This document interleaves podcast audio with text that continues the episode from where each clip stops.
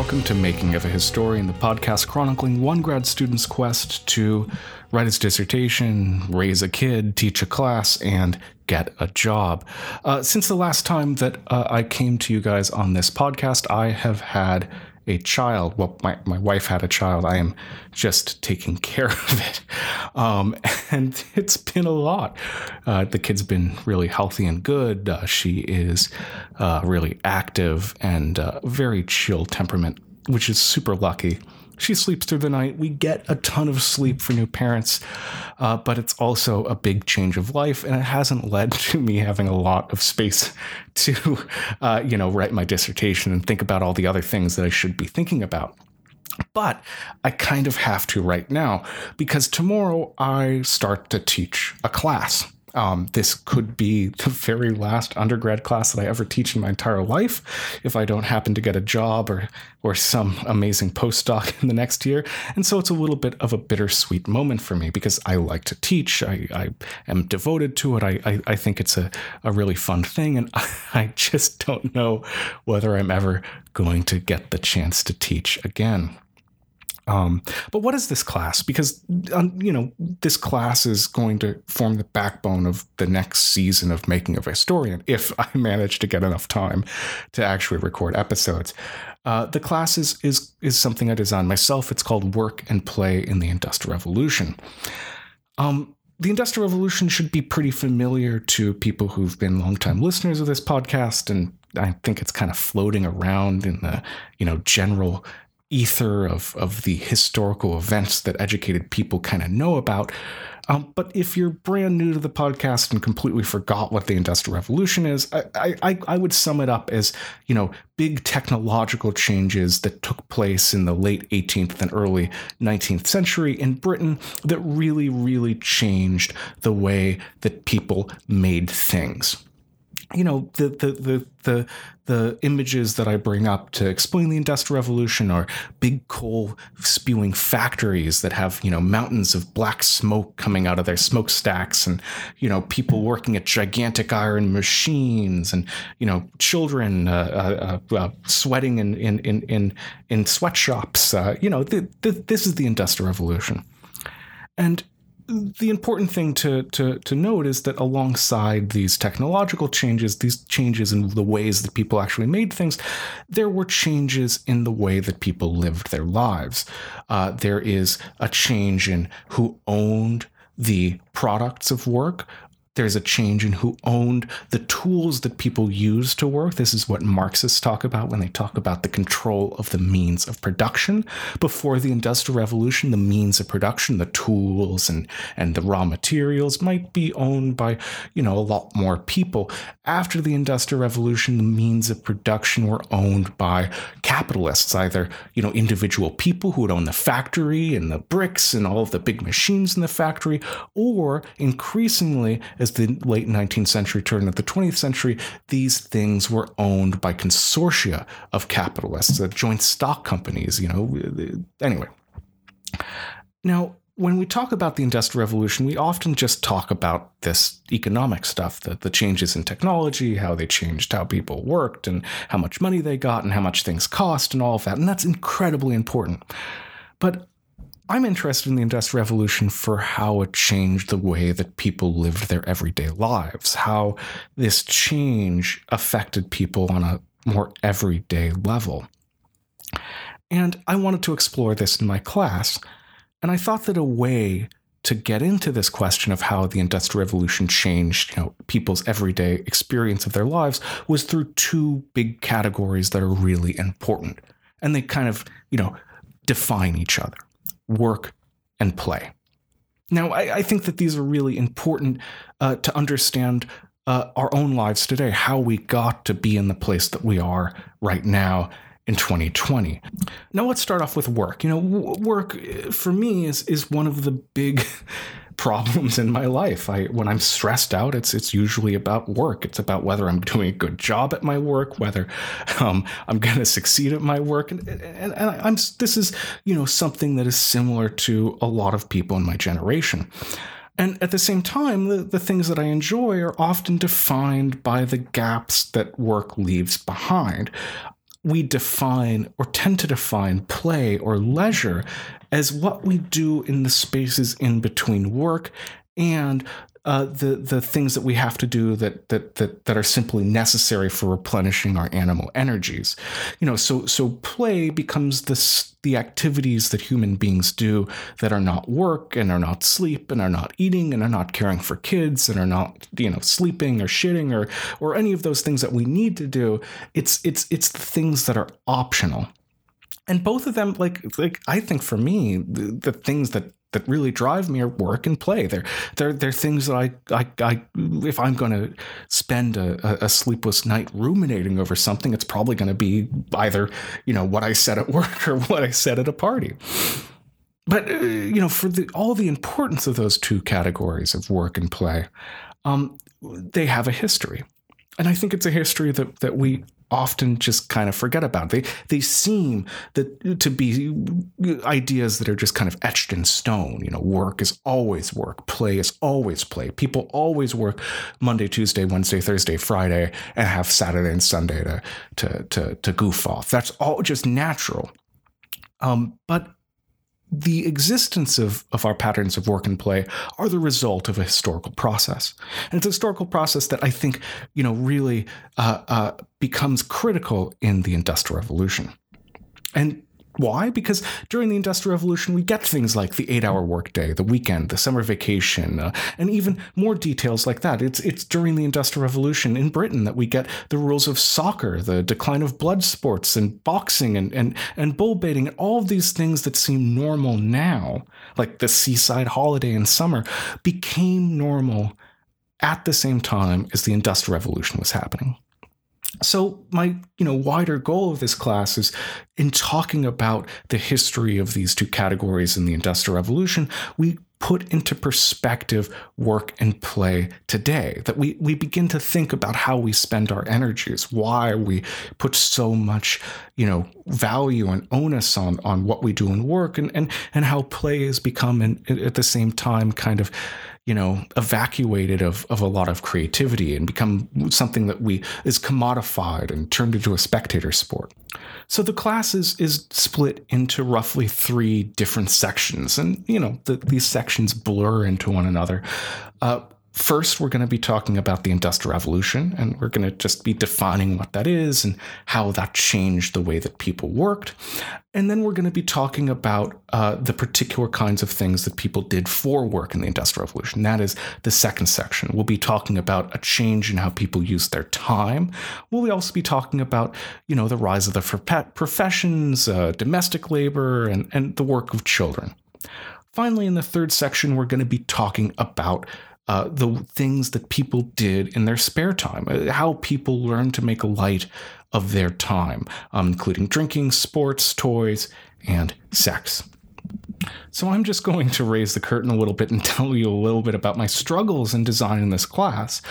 Now, as you might have noticed, the class doesn't proceed chronologically. We're not, you know, dealing with a decade by decade progression about these two big themes. Instead, we're digging into each theme, you know, kind of granularly. In one class, we're going to be talking about, uh, you know, professional people in the middle classes and and that's going to stretch from like 1770 to 1850 and then we're going to talk in another class about uh, uh, like uh, uh sex work and that's going to talk a, a lot about you know the 1850s but there's not as much you know historical time. There's not like a, a beginning and a middle and an end with the class. The class doesn't begin in 1770 and end in 1850 it's kind of all over the place. And that i'm, I'm, I'm worried about because uh, that's kind of one of the things that historians do is that we plot out events in, in, in chronological narratives. And this class is more kind of like a, a tour of a, of a, of a particular theme and there's another problem that's you know about this this organization that's not just that it violates some kind of convention. It means that there's a kind of, of, of thing missing. It's missing a chronological comparative aspect. You know, we we're unable to to really compare the before and after when we're just getting a rich description of a particular set of practices. And, and because of that, I'm opening up this first week of classes with a description of the before, of what life was like in you know work and play and technology before the Industrial Revolution. You know, understandably, it's kind of a cramped uh, uh, topic. There's there's a lot to get through in a in a single week, and I hope that my undergrads forgive me for for how rushed it is. But I think it's necessary to give this kind of comparative edge to the rest of the stuff that we will be thinking about. So let's just talk about what Britain was like before the Industrial Revolution. And we're talking roughly the, the short 18th century, maybe uh, 1688 to 1770, uh, if, if you really want to pin down um, the the uh, dates like that. Now, it's important to note that that talking about the Industrial Revolution like it's just a, a massive explosion that changes everything irrevocably is, is wrong. That's not how this thing happened. We now understand that even though there were a number of big uh, uh, technological innovations that, that, that might give a sense of a, a, a momentous occurrence, really economically, the development of the Industrial Revolution was incredibly slow and incredibly long. It was incremental and generational. It wasn't explosive. So, you know, this change started sometime in the 17th century. People started to work a little bit more and make a little bit more money and slowly improve their tools and, and start to, you know, substitute certain kinds of energy rich uh, uh, uh, materials for labor. And, and slowly and slowly and slowly, this all compounded over the course of like 150, 200 years. So, so that's important to note at the outset. But let's just talk about some of the, the, the, big social conditions that were happening at the time that's going to help us make sense of this time period. Before the Industrial Revolution, even though Britain was one of the most heavily urbanized places in Europe, it was still predominantly rural. Most people lived in the countryside. Most people did work in, in, in some kind of farming for some period of their life at, at some time.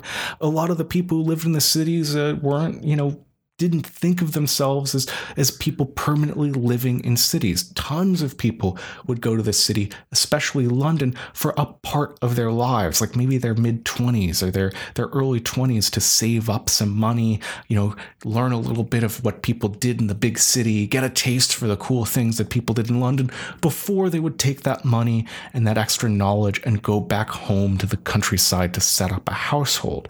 So the rural was really, really important. And, and when we think about the 18th century city, there were, you know, rural areas there. Like in the 18th century city, there were animals living in London. There were there were fields in London. When we, we hear a place like St. Martin's in the Fields, which is a, it's it's a field. It's an actual field. Now it's all, you know, concrete and and and big buildings but then it was it was it was trees and rolling hills and cows and there was an, a much greater rural aspect but that doesn't mean that everybody just was a farmer. Rural people didn't just do farm work, and they didn't just own farms. They didn't just like dig in the dirt and make potatoes. No, rural work was a lot more varied than we might think.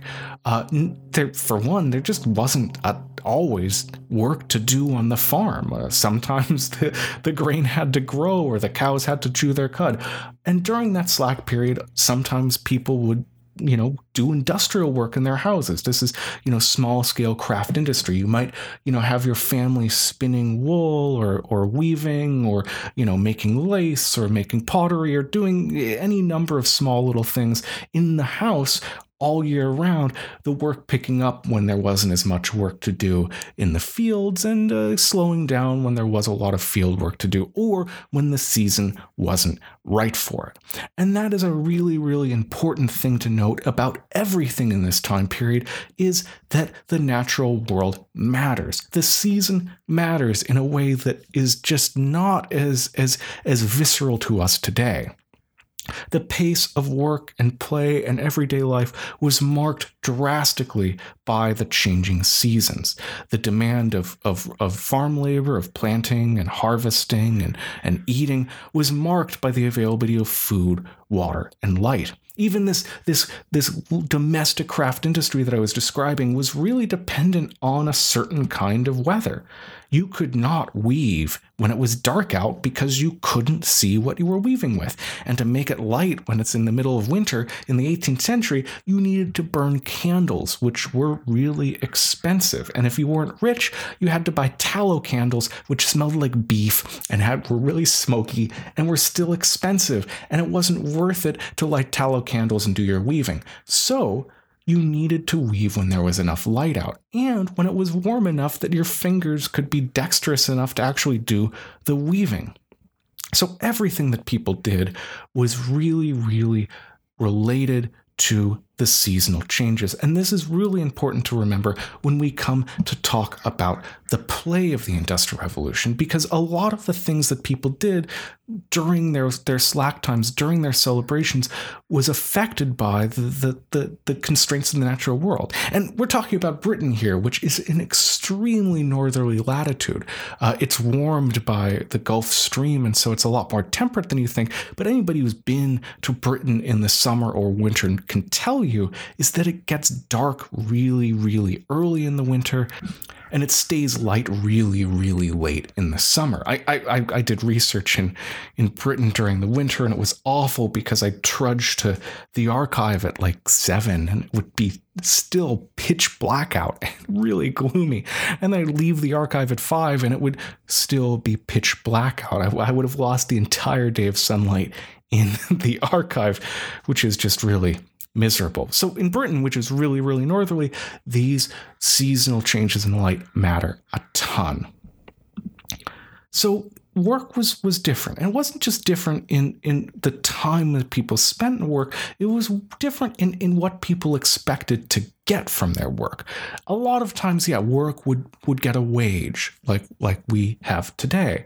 But that's not necessarily the only kind of work that people were doing. A lot of people would farm for themselves or they would uh, be doing craft labor for a piece rate. You know, they would get a particular amount of money for each, uh, you know, lace handkerchief that they made. Um, or people would be working for uh, uh, uh, some some in kind transfer. You might have somebody uh, doing some harvesting so that they could get a little bit of wheat for themselves. Or, or people might work uh, uh, in particular times for, for what are called perquisites, which we shorten to perk, grazing rights, firewood, or the opportunity to gather the gleanings of, of a crop, to go into the field after the harvest and pick up what was left behind. And there were people, of course, living in cities, working and doing something that was completely different. There were craftsmen, professionals, lawyers, clergy. Uh, there were people who made their living on the sea, who would, uh, you know, work shipping things and buying and selling things and fishing and smuggling. But the important thing that to note in all of these is that wage labor was less common. Work hours and the nature of work were highly variable depending on the season and local customs. And the, the unit of work, the, the, the group of people who were working together was generally generally a lot smaller than it was today. Usually, uh, you know, it was just a, a, a single household, uh, not meaning necessarily, uh, you know, mother, father, son, uh, grandma, but but the people who were living under the same roof, or or or, or you know, that number of people, five, six, uh, a dozen, um, twenty would be an incredibly large work unit, and only very rarely in some very specialized places like the the the docks at Portsmouth would you get very large industrial organizations. Most things were really small. So that's work. Let's talk about play during this this this period of the 18th century. Um, let's talk about this from from how we might celebrate the year in the seasonal calendar we can start at Christmas, uh, December 25th, which is perhaps one of the most important um, seasonal celebrations of the year. And, and Christmas in the 18th century, in many ways, was like Christmas is now. It's a blur. Uh, it's not just one day. It's not just December 25th, but but 18th century Christmas lasted a long time. In between, it started with with a day called St. Thomas's Day, which was on 21st of December, um, and it ended in the first week of January. It was like Saturnalia For the, the Romans or, or, or winter holidays for us now. A weeks long holiday in the middle of winter when the normal course of life was suspended and people engaged in play and visits and feasting and present giving. It was a holiday filled with blazing lights. If you had candles, this would be the time to use them. Hospitality at home, you'd invite everybody to your home or you'd go and make visits and eat and drink and dance. And importantly, it was a time when people ate meat. One of the reasons why Christmas was Christmas was that it was one of the biggest slaughtering times of the year. Why? Well, let's just remember again the, the constraints of the season in the middle of winter, there's not a lot of food for animals to eat. And in the middle of winter, it's cold. And so you can slaughter an animal and uh, it will stay fresher for longer. Christmas, particularly, was a day of eating meat. It, if you were really poor, it might be one of the, the big days of eating fresh meat for you. I, I was looking through a bunch of sources for Christmas and I found uh, somebody, some Scots guy, talking about how much uh, his local community slaughtered on Christmas. And he said that on Christmas Day, quote, tis said that they have been known to kill 17 beeves, 500 sheep, 70 calves, and a thousand all on one day. Um, that's a lot, a lot of meat. But you know, for all of that play, Christmas was also a solemn religious day. It was one of the three times in the year when, when people in the daily course uh, of their lives could take the Holy Sacrament, the other two being Easter and Whit Sunday. And so it was often a, a time of, of, of, some intense uh, uh, religious self reflection. If we're going to take the Lord's Supper on that day, you would, you would do a, a stern inventory of yourself and then maybe get drunk afterwards.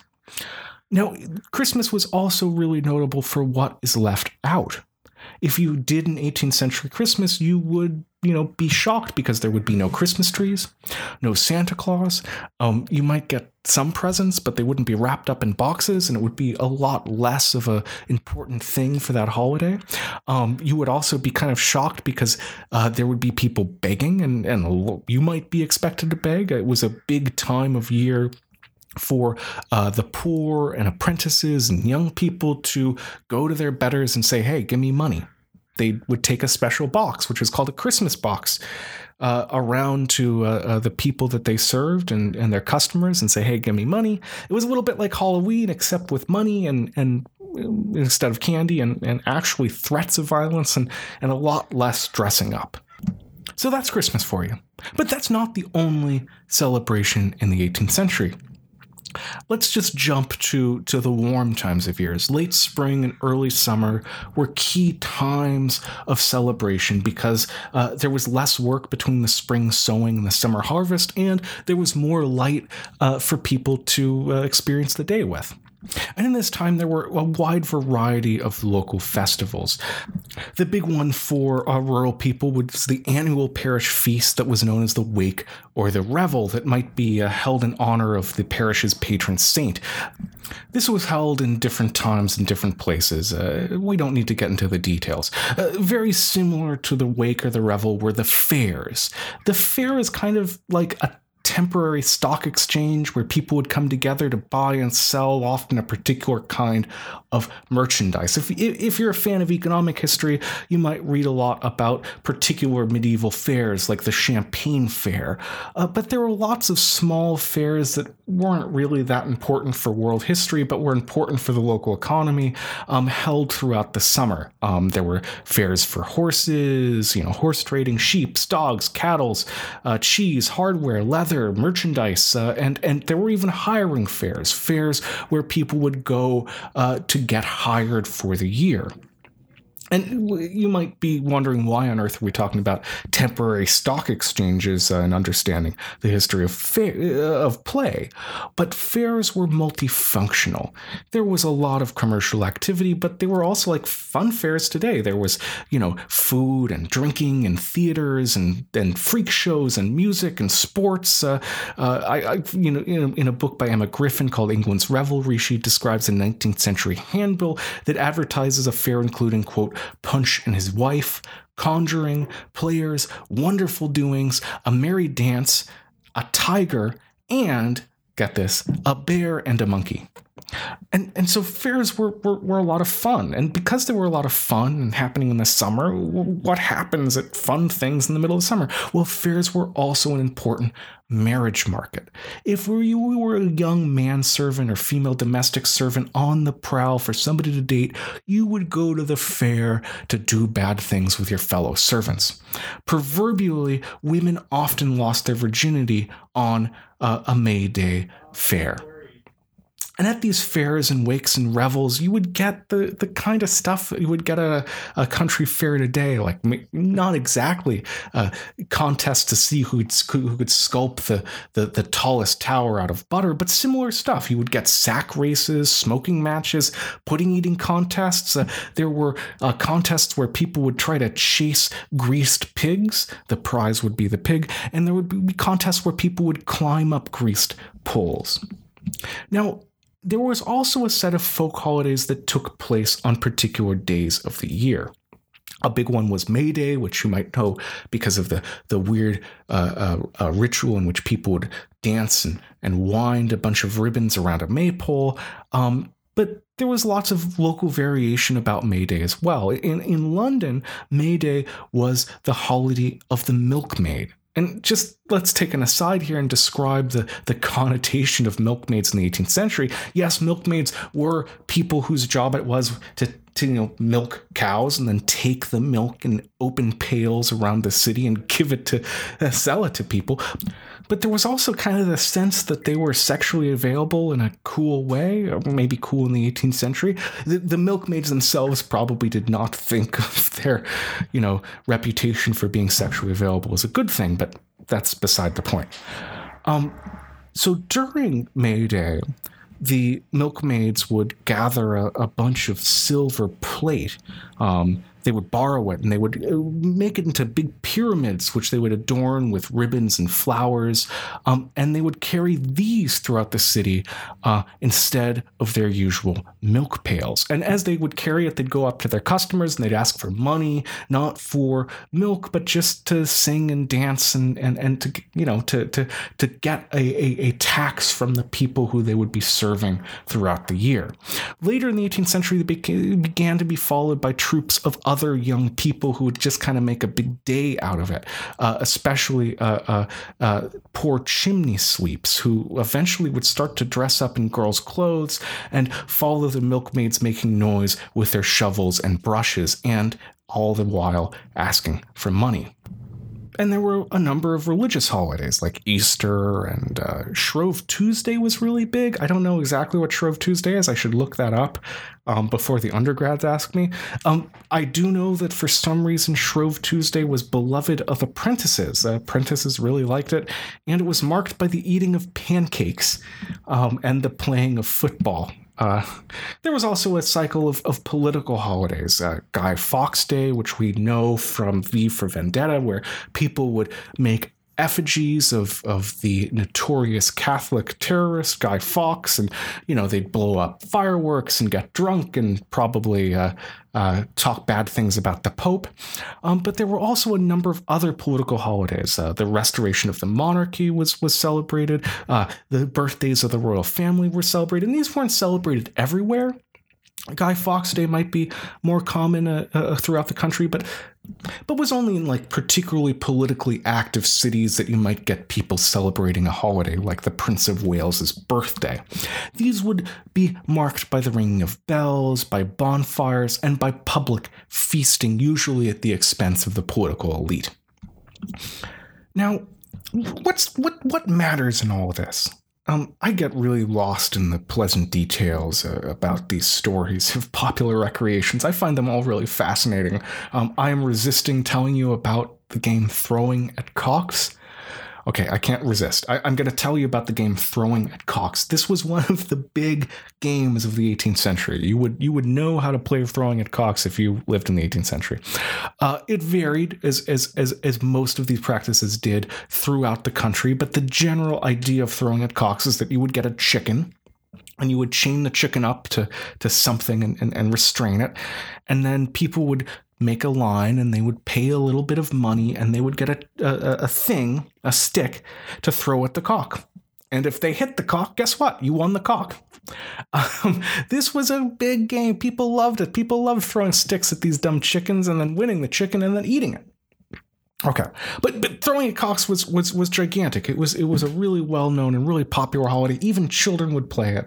It it was like you know the football of of of, of the 18th century.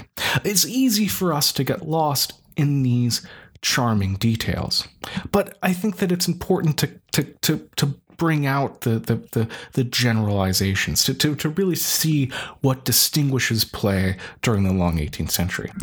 Now, just like work, play was really affected by the seasonal cycles. Natural pressures were really, really defined when play could happen and what people did when they played. There were stretches of the year when work was just not possible, and that was a nice time to get together with family and friends if you could. And there were different reasons why work wasn't possible because it was too dark or too cold, or because the natural processes that you relied on for your work were not going on. Uh, if the grain was growing, you couldn't work in the fields. If you worked in a watermill, you couldn't work in the watermill when the water froze. And these slack periods gave opportunities for people to play. And the same natural constraints allowed people to play in different ways. In the winter, when it was dark, people uh, took the opportunity to light their houses up. When it was cold, they took the opportunity to slaughter animals and to, to, to, to preserve that meat and to feast and, and, when it was dark and cold. In the summer, when the lights, uh, nights were very long and people had a lot of free time, they would uh, do what we did and they would get drunk and dance in the middle of the street. The other thing to notice about the 18th century was that the details of these popular amusements varied a ton. It varied in character between urban and rural areas, for one. So, in urban areas, this play was often a lot rowdier, it was often a lot bigger, it was often a lot r- more regular, and it often got to be the concern of a lot more people. People got freaked out about the chimney sweeps going from door to door, begging in the 18th century in a way that they wouldn't get freaked out about rural celebrations. In rural areas, these these were quieter, they were more deferential, and they often were, were weirder. They, they varied in detail more. And this actually makes our study and understanding of these practices a, a, a, lot more difficult. If you if you know a little bit about 18th century popular amusements, you might know that there were often um, really big football matches, uh, soccer, a thousand people, in which the entire town would spend the entire day, you know, cook, kicking the football from one place to another. But that only happened in you know three four places that we know of. It, it probably didn't happen everywhere. It was probably weird at the time. But this local variation was was incredibly important. Finally, it, it, it's it's important to point out that both with work and play that that these things that I'm describing were not some sort of like forever tradition that that had always happened from like old Merrie England up to the 18th century, and then we're just suddenly sundered in the in, in, in with the advent of the steam engine. No, these things were always changing. Um, on the side of work, the long 18th century saw many big changes, like the steady decline of the urban guilds as the national market knit things together, the increased efficiency of, of uh, and the increased immiseration of a lot of rural work due to the steady enclosure of common lands, and the increase of, of spare time that people had uh, that they were were spending in craft industry, not in play. So the so-called industrious revolution. All of these changes happened really slowly, and they didn't happen all at once. On the side of play, uh, uh, the practices that people had been doing were under a lot of pressure from radical Puritan reformers who thought that lots of the things that people were doing in Wakes Week and in their revels and in the churchyards and in the fairs were really, really bad. They thought that they were drunken, they thought that they were irreligious, they thought that they were sacrilegious, they thought that they were in need of reform and they shouldn't be happening. And a lot of times they succeeded in stomping out these local traditions. And a lot of the 18th century traditions that we have were not survivals from some ancient past, but were conscious recreations of traditions that, that had been stomped out by Puritan reformers in the 17th century. Uh, you know, it, it seems with that rant, I've just undermined the entire message of my course. Uh, I'm saying that work and play were always changing. Well, why focus on the Industrial Revolution then? Well, I, am going to show you that the changes that occurred with this slow industrial revolution were really radical, even though they were slow, even though uh, work and play had always been changing. One of the big things that we're going to be looking at is the matter of scale. Sure, work and play had been changing all the time, but kinds of changes that work and play would undergo from the period, say, uh, between 1770 and 1840, were much, much greater. This was not a question of Puritans knocking down the maypole in a couple of rural villages.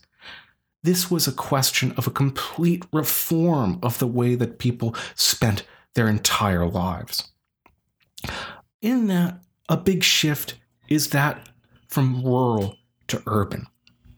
And within this shift, a kind of more profound shift from a world where work was dominated by the natural world and the seasons to a world where work can kind of ignore the seasons and take its own path.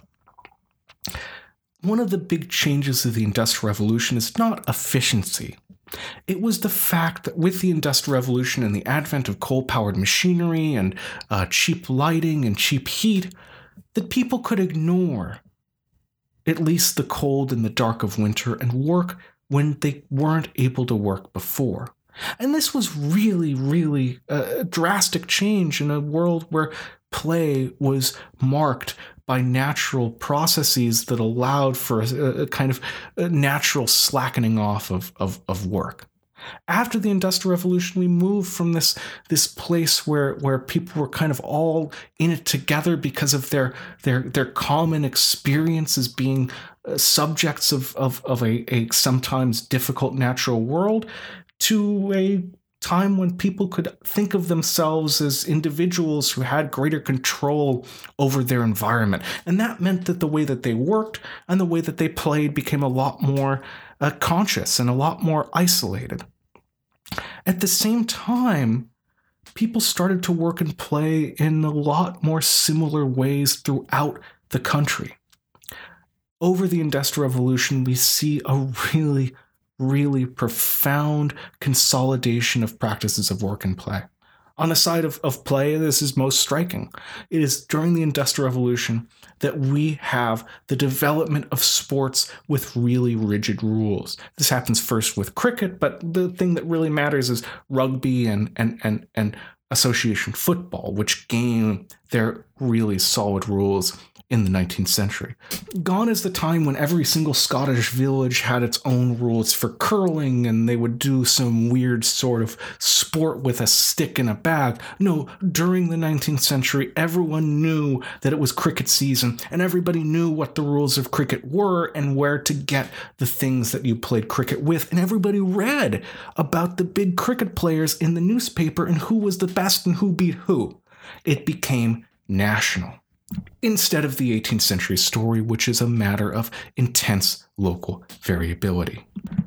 And so, just to close, I, I want to pull out one of, I think, the biggest messages of, of this discussion of, of work and play in the 18th century. I, I think that here we see the big change of the industrial revolution, not necessarily in, in, in, changes in, in, in the ownership of the means of production, although that would be really, really important. I think that the really big, profound change of the industrial revolution was that it, it separated work and play from the natural world. It separated our, our experience of gaining our subsistence from natural cycles. And it separated as well our experience of, of, of celebrating our free time in our lives from similar kinds of really, really palpable natural processes. Thanks very much for listening to this episode of Making of Historian. I may very well be back next Tuesday or next Monday uh, if I manage to get my act together to make another episode. If so, I will see you then. Uh, we will be talking about the Industrial Revolution and just going really deep in depth into it. So it might be a short episode because we've dealt with it so much on this podcast. I have a lot of people to thank as always. I have to thank Duncan Barton for our image and Jonathan Lear for our theme music. If you like the show, tell your babies, tell your mothers in law, tell your fathers in law, tell your brothers and sisters in law, tell everybody that you know who listens to podcasts. Uh, I have a relatively small listenership and I would like it to be bigger. So if you could do that, that would be great. If you also like the show, tweet about us, share us on Facebook, uh, do those things with media that you like to do. Um, I will speak with you guys next week. Uh, as always, check out the Facebook group, which is on Facebook at Making of a Historian, and check out the website at historian.live. Uh, thank you very much.